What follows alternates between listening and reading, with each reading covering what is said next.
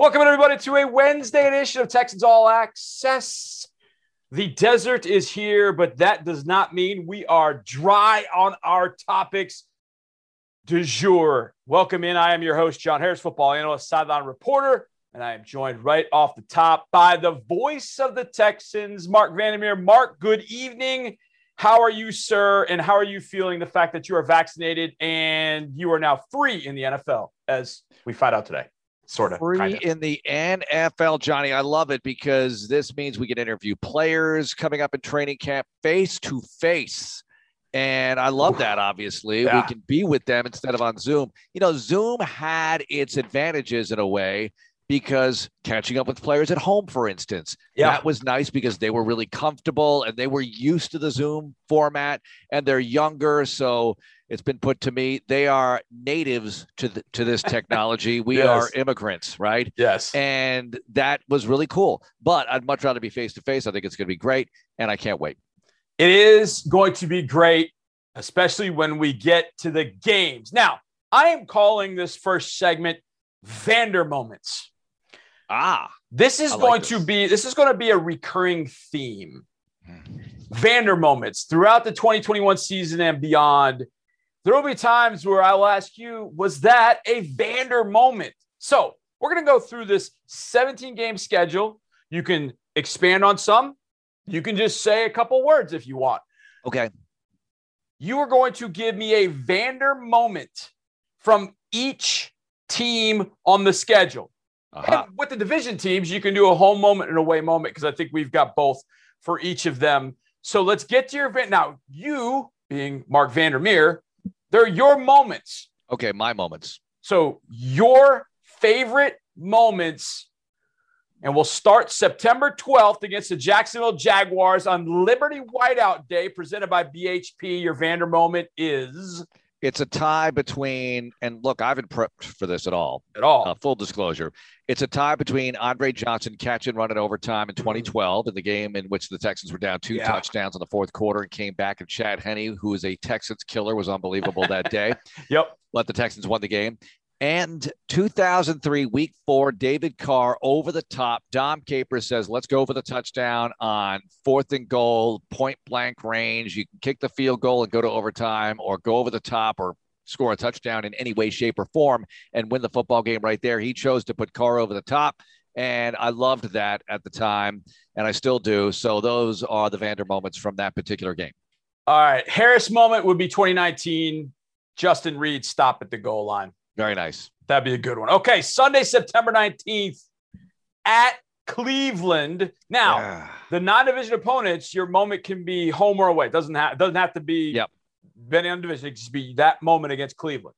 By the way, my away Jacksonville moment would be uh, We'll get to that in a little bit. Oh, okay. All right. Well, all right. I'll wait for the away Jacksonville game to give Yeah. my away Jacksonville moment. Yes. But the Cleveland moment would have to be Ryan Mallett, right? If Yeah. Ryan Mallett getting that start, throwing the touchdown pass to Watt, Yeah. Watt picking up a couple of penalties for.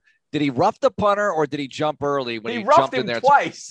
he roughed the punter twice. He was like, remember LaVar Arrington in college at Penn Yes. State was Yes. was harassing punters in 1999, and then he shows up to the University of Miami at the Orange Bowl, and we're all waiting for it. It was a big showdown. It was really Yeah. cool. Anyway, Watt jumped in to special teams and roughed the punter twice.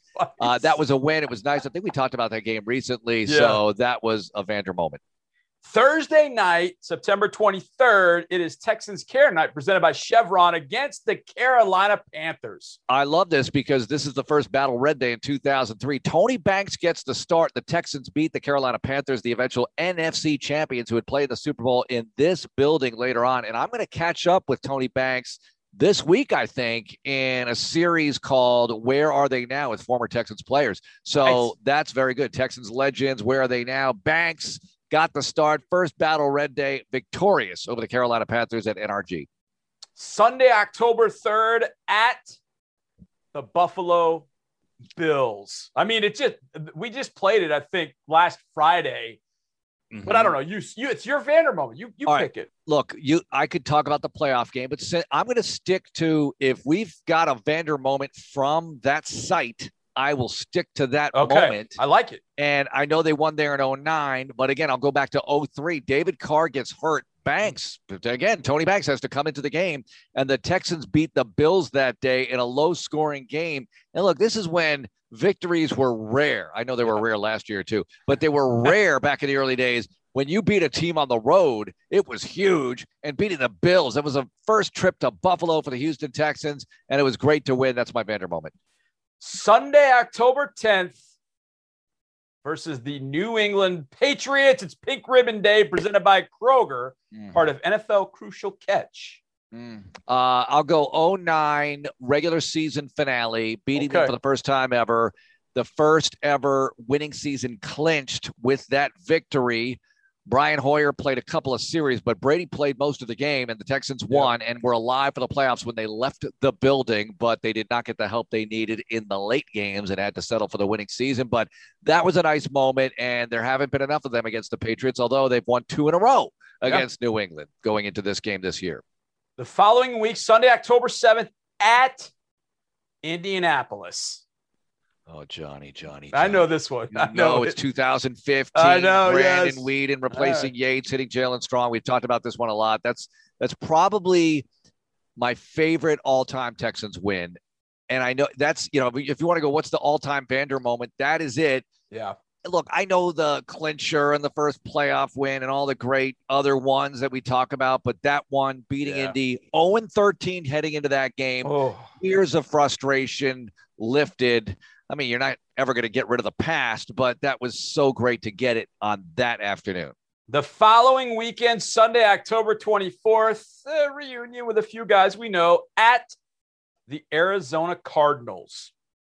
Oh, it's tough for a Vander moment with the card. I know this. I know this one. But I'm going to go Andre Johnson knocking three people over on Yes. his way to the end zone in 09. Yes. That was a loss, okay? Yeah. But that was a great moment. Yes. And even in 13, when you're having a bad season, you go out there and he had a couple of toe drag swag ta- Mhm. catches in the end zone off the arm of Case Keenum, but they were not able to win the game.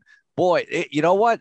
They've never won at Arizona, and they got to win at Arizona. And even in the preseason in 14, we remember Bill O'Brien's debut in that preseason Oh. game where everything went wrong Oh, that could oh, possibly go wrong. Clowney flashed a little bit that day in his first ever NFL action of any kind, but uh, Arizona's a tough cookie. I'll give you one at home, though, really quick. In 05, the Texans having a horrible season. They were one and whatever. Dan Reeves comes in as the consultant.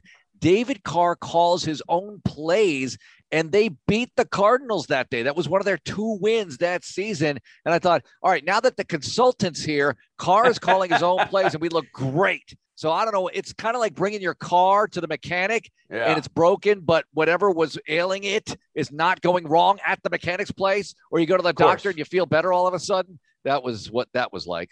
Yeah, it definitely was. Halloween afternoon at home. It will be Kids Day, a celebration of Play 60 presented by Texas Children's Hospital against the LA Rams. Do I have a Rams moment? You know, all right. I don't So- know that I, I I I racked my brain hard. I don't know.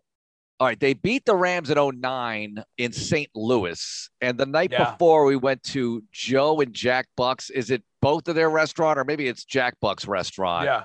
In St. Louis? And on the wall it says, Go crazy, folks, go crazy. That great Oh, call, which I think. I think might be the greatest call I've ever heard. Yeah. I, it's one of them for for sure.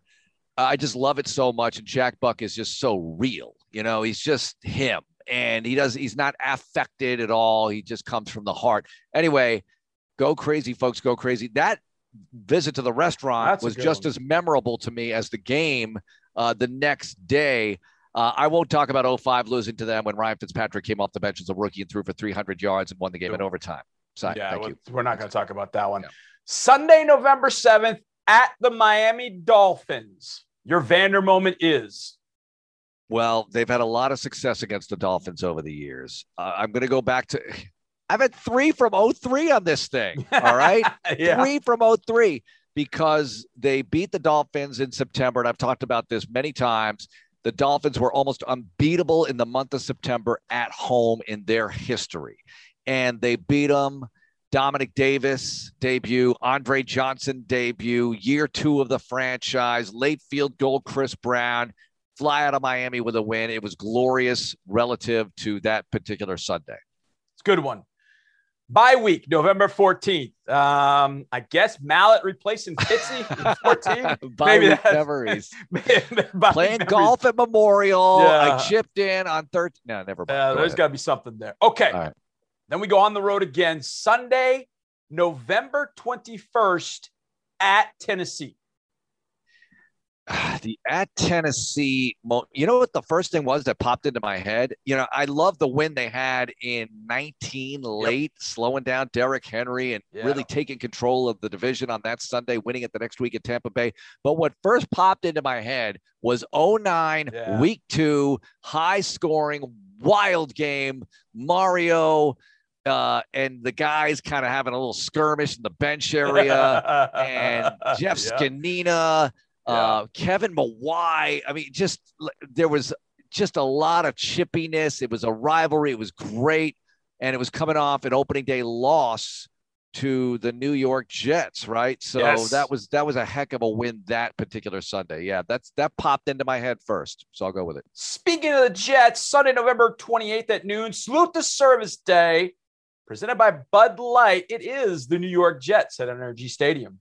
2015, Yates getting his first start of that season, and Alfred Blue catching the touchdown pass off the arm of Texans legend Cecil Shorts. I love that day against the New York Jets because there have been some bad days against the Jets oh, too. Oh, it was a yeah. good day at 18 late in the yeah. season, but there have been some bad days Ooh. against the Jets. All right, let's get to a fun one. Sunday, December 5th at noon, Battle Red Day presented by Mattress Firm against the Indianapolis Colts first thing that popped into my head was Brock. Brock, Brock, Brock, Brock, and Brock leading the yeah. comeback. Oh, you know, God. hitting Lamar Miller inside the 10, and Lamar Miller whoop, whoop, gets into the end zone. And then they get the ball back, and he hits Fiedorowicz, and they tie the game, send it to overtime, and then he hits Jaelen Strong to set up the winning field goal. Brock played well on that night on national TV. It was Andrew Luck against Brock. Brock is 2 0 against Andrew Luck as a Houston Texan. Take that to the bank, baby. oh, yeah, exactly. All right. The following week, Sunday, December 12th, is homecoming, which has become one of my favorite weekends, and not because of the corsages, but get to see a lot of guys. and now I've got I've got enough tenure, I suppose, that I know a lot of the guys coming back. So it's always fun. And it is the Seattle Seahawks, your Vander moment, and there might only be one against the Seattle Seahawks. Well, there was the I know which one it isn't. Yeah. I know the, the anti Vander moment. Yeah, exactly. I mean, the win in 09 at home with Hasselbeck. There's a great, uh, gigantic blown up picture somewhere in somebody's office here on the business side of things. Uh, where Andre Johnson's catching a, a bomb from yep. Matt Schaub, and Hasselbeck, who is still the quarterback for the Seahawks, then is standing in the background looking like he smelled bad cheese. And it's a wonderful picture. And that was the start of four consecutive wins to end the 09 season. And we talked about the ending game against the Patriots. Anyway, that jumped out at me, but we know there have been the heartbreaker, right? In, yep. 2017 up there with Watson and Wilson going at it. And of course, the ultimate heartbreaker, uh, one of the top three most painful losses in the history of the franchise, 2013. Richard Sherman. That's all I have to say about that. Oh, man. All right. Sunday, December 19th four days after my anniversary, I get to return to the site of my wedding at Jacksonville. Well, there have been so many there. You know, Watson taking the bus was a big one, obviously. Yep. We'll never forget that. We'll never forget Brock winning a game there with 99 passing yards somehow, some way.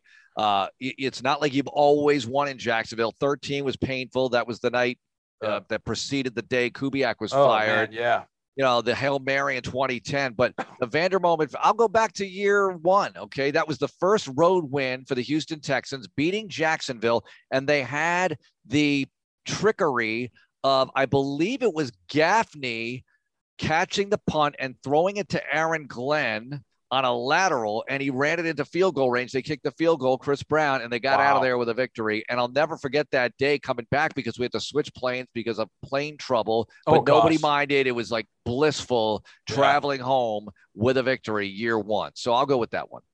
Yeah, it was kind of like flying back from London in some sense. It was blissful. Um, how about this? How about this one though from Jacksonville in 06, Kubiak getting the win with Sage Rosenfels in the game. Why was he in the game? Did Carr get shaken up or something? But he went for it on fourth down in his own territory to ice the game. Wow. And I'll never forget that because he never did anything like that again. if Gary's listening right now, he's like, Yep, you're right. I never did anything like that again. But that was really cool at the time.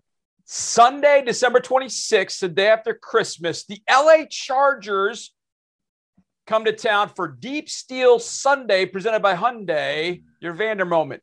This one actually, I think one of the two Vander moments, either one comes from California, but that's okay.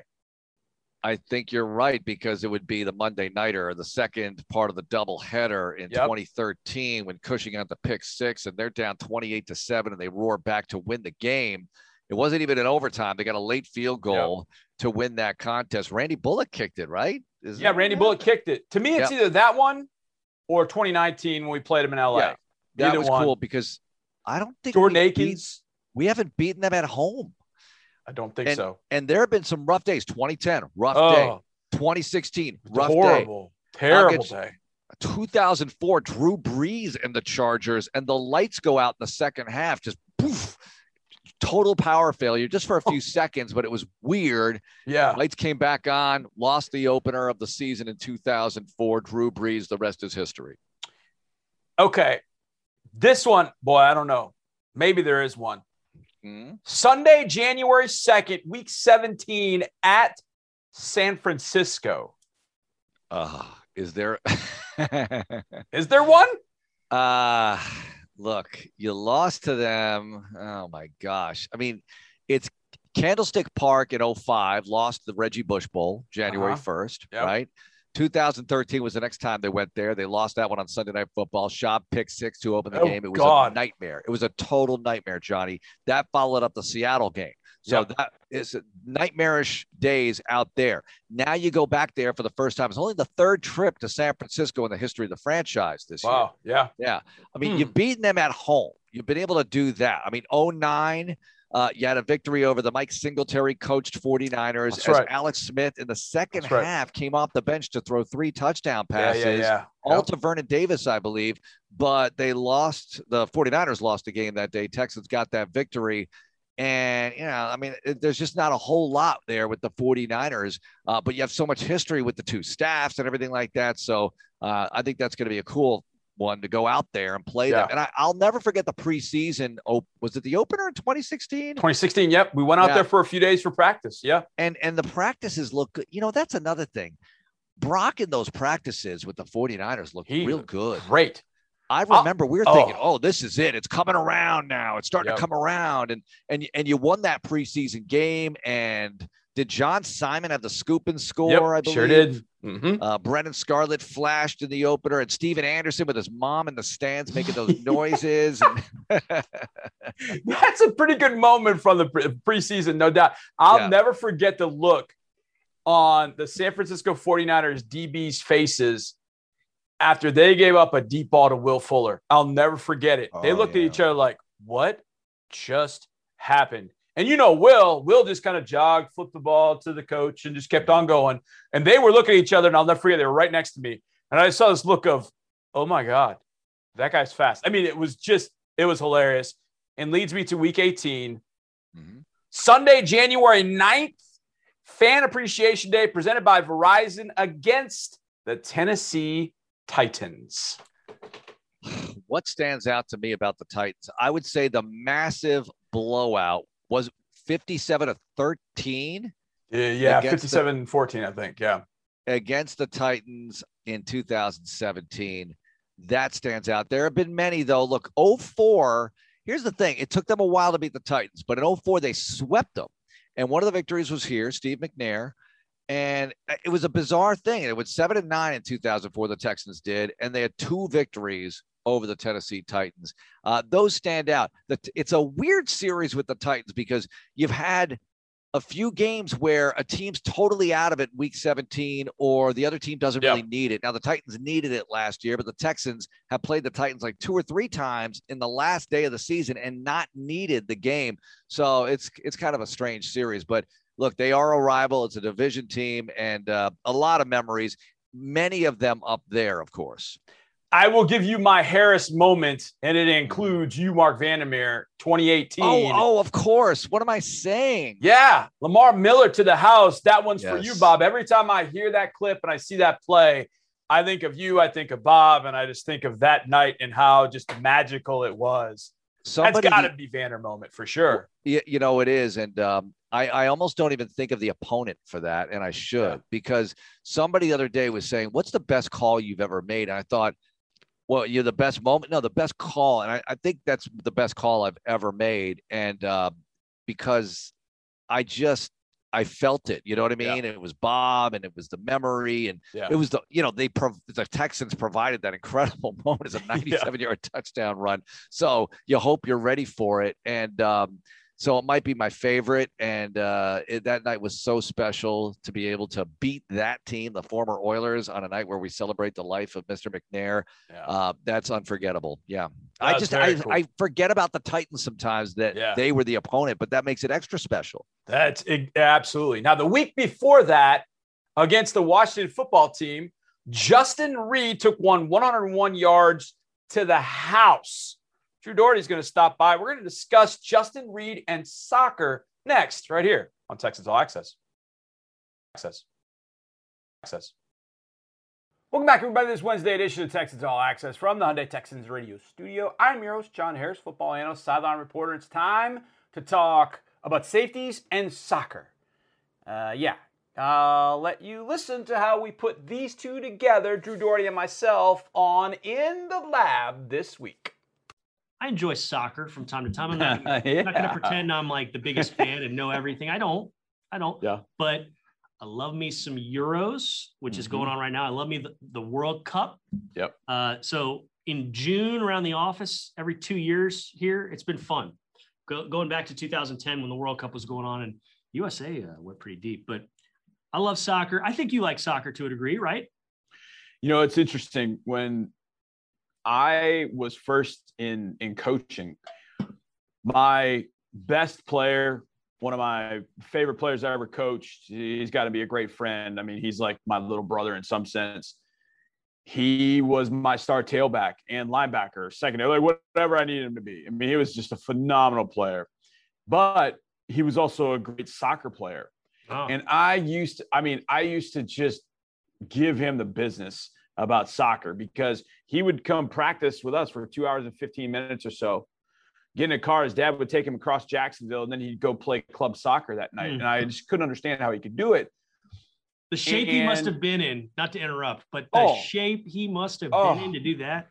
It was incredible. It was unbelievable. And I just finally got to a point where I was like, I just looked at him and said, because if I pushed him, he probably would have gone soccer because he ended up playing at Furman for a team. He was the captain for a team that ended up at one point third in the country. Yeah, they're always and, good at soccer. Yeah. yeah. I mean, Clint Dempsey played there. Clint Dempsey was a junior, senior when uh, no, Dempsey was a young guy when Andy was a was a senior. Hmm. So they had they've had some players there, and so he was a great soccer. But I used to just rip him about soccer, and back then couldn't have cared less. Could not have cared less about soccer. But as you are on Twitter, you start seeing, you know, people talking about Premier League. You know, like what is this Premier League? Like what is going on? And then trying to figure out like what do they talk about in, in late May with like I thought Premier League was over. Why are they talking about this Liverpool comeback? Like what's going? Like I couldn't figure out Champions League, any of that.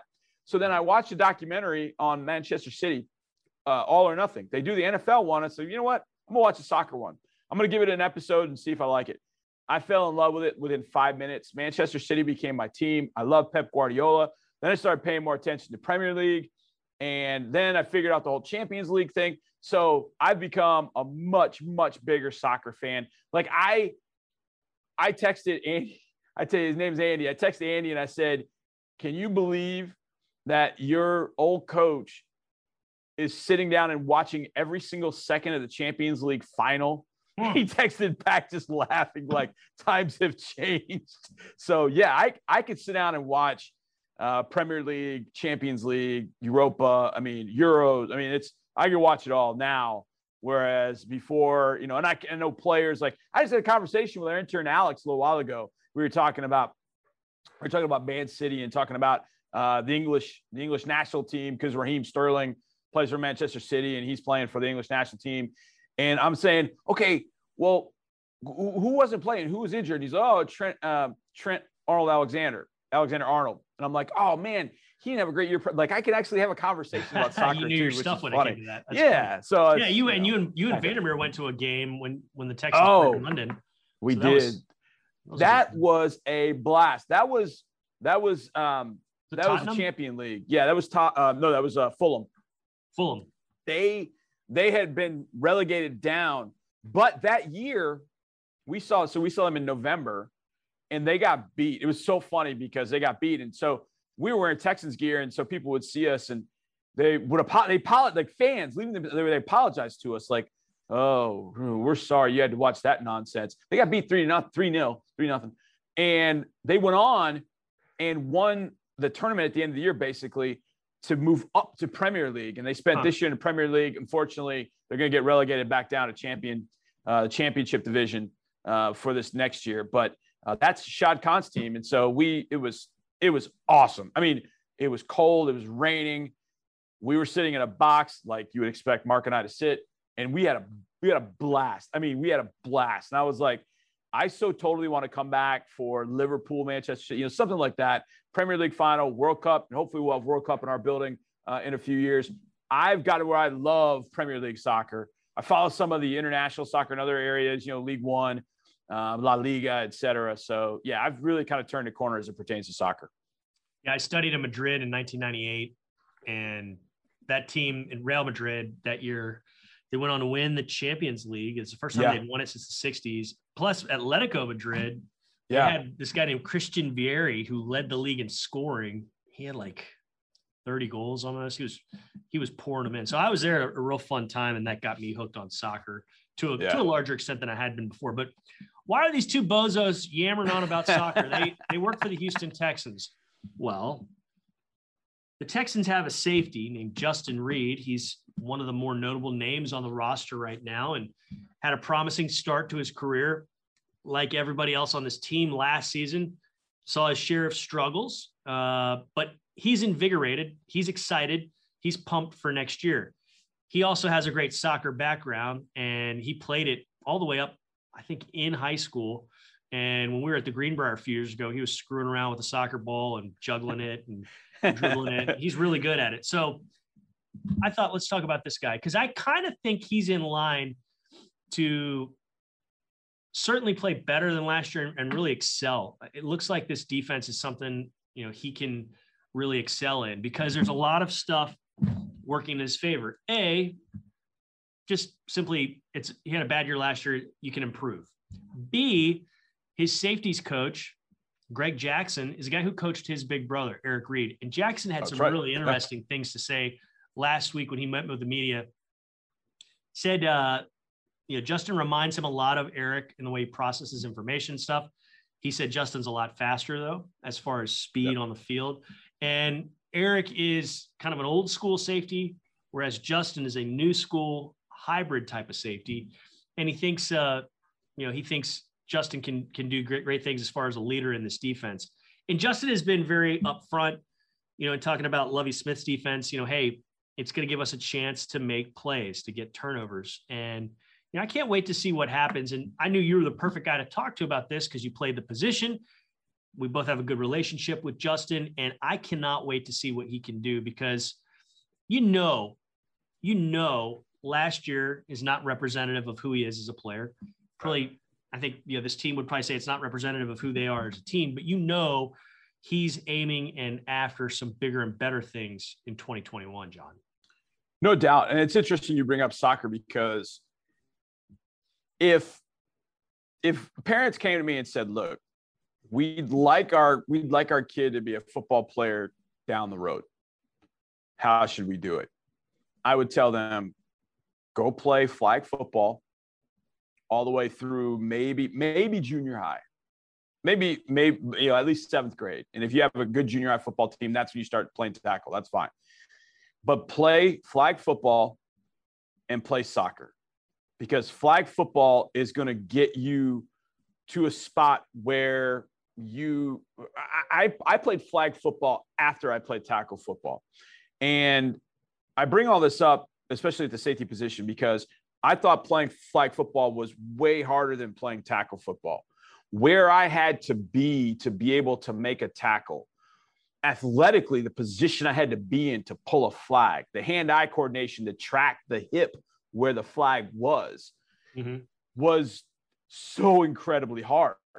And I think that's playing flag football is massive. You do it as a young kid, I think it helps you. I think playing soccer is massive. The feet, the dexterity, one on one abilities to match and mirror, especially playing defensive back. I think those two sports, I mean, first of all, play as many sports as you can. But I think soccer and flag football will really help guys playing safety now. Oh, but wait, safety, you got to come up and hit and do all that. Look, you can, that's something that you can acquire, you can learn. And it really just becomes, you know, kind of guts. Like, do you want to become a physical hitter, et cetera? But the feet, being in position, hip movement, all that kind of stuff, I think you learn it without a doubt in soccer and flag football. Then start picking up tackle football once you get into seventh, eighth grade uh, and beyond. For Justin, I think it's really paid off because over the years, he's understood how he can be a, a box guy when he has to move down in the box, play the run, how he fits in the run uh, scheme.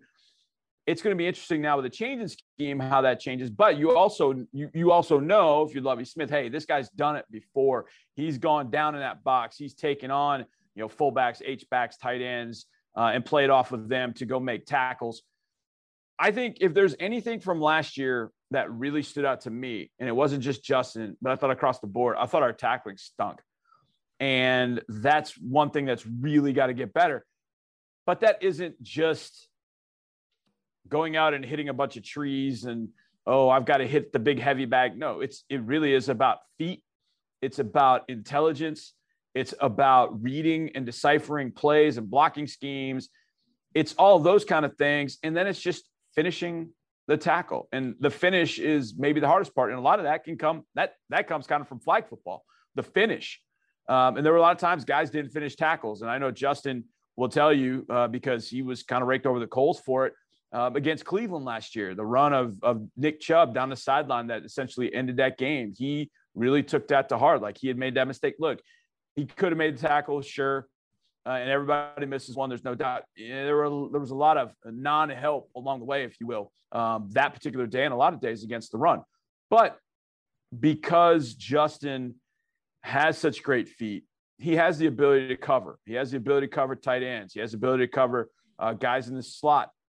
I'm curious to see how this scheme manifests itself for safeties, because uh, you know if Coach Smith decides that you know, we want to stay with our seven, you know, seven man front, our four down and three linebackers. You know, safeties may not be as involved um, in in run defense, so they can focus a little bit more on, mat, on pass coverage. They will truly be secondary contained. There will be some opportunities when you get to nickel and dime where you have to be primary contained uh, as a safety or as a star, um, the nickel basically. So Justin's a guy that can do all of that. I think the biggest thing and we know that Justin has every physical tool. We know mentally he's as sharp as it gets. We know from a leadership standpoint, guys uh, follow him. We've seen all that before. But last year, I don't know that that crew on that side of the ball was really uh, ready, able, and willing to do all of that across the board. That's going to put obviously some more onus on on Justin to be able to get that out of guys this year but I think there are enough vets that have been around that are going to be able to foster that across the board. Like, hey, you should be listening to him. Hey, young dude, that's a guy you should listen to. Look how successful he's been. Um, I think Justin having a better year, and obviously everybody said, well, it's contract year and whatever. Yeah, like I, I get all that. I, I get that.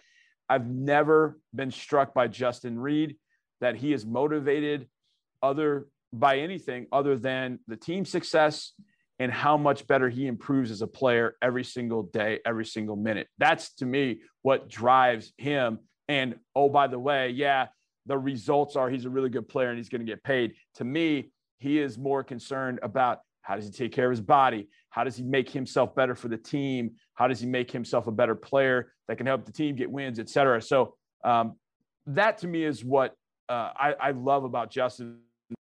But one final thing about that thing at Cleveland, I love the edge that he has. He plays with an edge. Like there's like there's this idea. Nah, that's the right way of saying this. Not an idea. There, his thought is he's the baddest mofo on that field, and I like that. I like that. Now he's not going to tell you that, but you can see in the way he plays. You can see in the way he carries himself. He's the baddest man on that field, mm-hmm. and I'm cool with that. I'm cool with that. And if that permeates the entire defense, then rock on. But I think one thing that I I, I heard um, Coach Jackson say, and I can't remember if he said this about Lonnie or Justin, but Justin was asked to do a lot the first three years. I mean, a lot.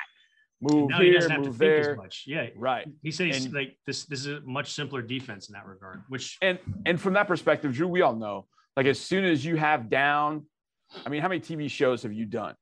I mean, you could do a TV show in your sleep, man, because you've done it so often. And, and throughout that time, you have learned how the little, you know, the nuanced things to make you, you know, the best TV reporter, the best TV host there is. Like you've learned all that. I think Justin has done it at safety, but he's asked to do so much. If now he can just focus on being a true safety, I think that is going to make him an even more effective piece. And then once you get to the sub package stuff, then you can figure out what his role uh, is, is clearly going to be. And Maybe you find one kind of like, you know, Anthony Weaver found last year with Justin. I remember the game after the Browns game was the Patriots game, and he was phenomenal in yeah. that game because he blitzed a little, he dropped in coverage a little. I mean, he did a little bit of everything in that game, and it really, it really showed and it really uh, paid off. And that's the Justin Reid, Hopefully, we're going to be able to see for 17 games plus this year. It's hard to imagine Justin Reid going into his fourth season already. It feels like he just got here, but he is going to be a key piece for this defense in 2021. No questions about it. With all that he can provide, playing the run, playing in coverage, playing man, blitzing, all the different things he can do. And when he is healthy, he can be a game changer for this D and for Lovie Smith this year. So, looking forward to that. All right, we're going around the NFL, and some new protocols have come down. And we're going back to 2019, baby, and that's a good thing. Next on Texans All Access. On Texans All Access on Texans All Access. We got one final segment of this edition of Texans All Access from Monday Texans Radio Studio. I am John Harris, your host. So glad to be with you, football analyst, sideline reporter, and FV, fully vaccinated, which leads me, and why I brought it up, to today's news coming from the NFL and the NFLPA. These two groups have agreed upon COVID 19 protocols for training camps and preseason games. This is enormous. Now, being FV fully vaccinated is huge. Here's why. For those fully vaccinated, there's going to be no daily testing, no face coverings, and you don't, and that whether it's team travel or not. Now we're going to Green Bay, we're going to Dallas, and then Tampa Bay comes here for the three preseason games.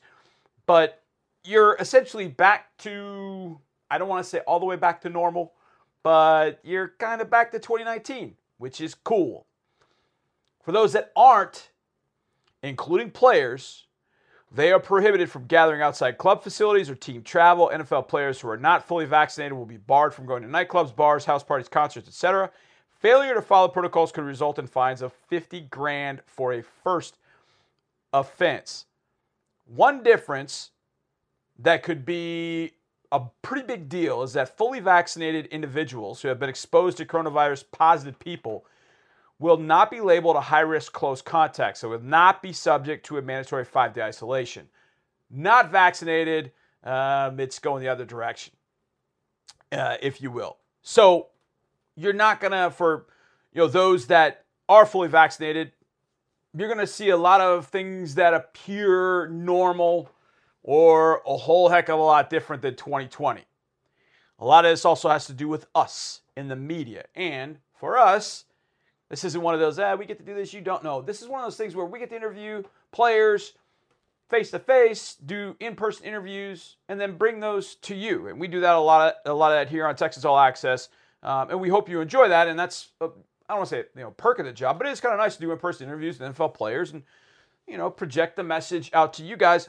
That will be able to happen again this year. Now we'll have to stay socially distant, etc. But that's a good thing.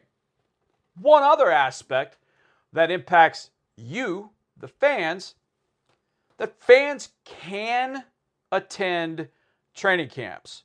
They will be allowed to attend training camps. The caveat they must be more than 20 feet away from Tier 1 staff, including players, and adhere to physical distancing. So, yes, it's not totally perfect on that realm, not all the way there just yet with the fans, but pretty darn close, at least through the preseason. And the thought is, most places, and I know we've talked about that here, it'll be 100% uh, capacity in the stadium, but the fans are removed, obviously, from the players up in the stands, etc. Uh, my hope is that I'm not in my moat that I actually can be on the sidelines, and it looks like we're headed in that direction for 2021. But there will be an opportunity for fans to be at practices as long as they're 20 feet away, which the way the Texans have training camp set up, I think that's going to be absolutely and completely possible. Now, it might change a few of the configurations, but I'll tell you this one of the things that I really, really missed last year in training camp, and I didn't think I would really feel this way too much because it's so chaotic at training camp. I kind of felt like, hey, you know, fans, eh, you know, we'll, we'll survive. It was almost naked with no fans. I mean, there have been so many times where I've been watching something on one field and I hear the cheers from the other field, and I'm like, oh, what's going on? It it just it adds such a different dimension to practice. I mean, even at the Greenbrier, there was there were small crowds when we were there, and that was just enough to kind of give it some energy. But when it's at home here in Houston, and the fans provide a ton of energy for those particular practices, and the fans are allowed back in 2021. The caveat being 20 feet away, but I think we can get there on that. Point being, being fully vaccinated in the NFL world is a good thing, and allowing those players, staff, you know, people like me uh, and others to kind of go about their business as we had been going about it 2019 and prior to. Go on the road, we can go out to eat instead of staying in our hotel room and doing those kind of things. And uh, yeah, look, I know, you know, you, John, you can miss me with that whole travel thing. And you just well, whenever you're used to something and then it changes, uh, it's a little different. And hopefully, we can get close to normal being fully vaccinated. So I would imagine the league with these protocols and the NFLPA essentially saying, hmm, if you're not vaccinated, get going, get it done. And hopefully, players, staff, and fans will get that done uh, before we get to training camp in late July. Big thanks to Marc, to Drew, to all of you for listening, Joanna for producing. You guys are the best. We'll see you tomorrow, and as always, go Texans.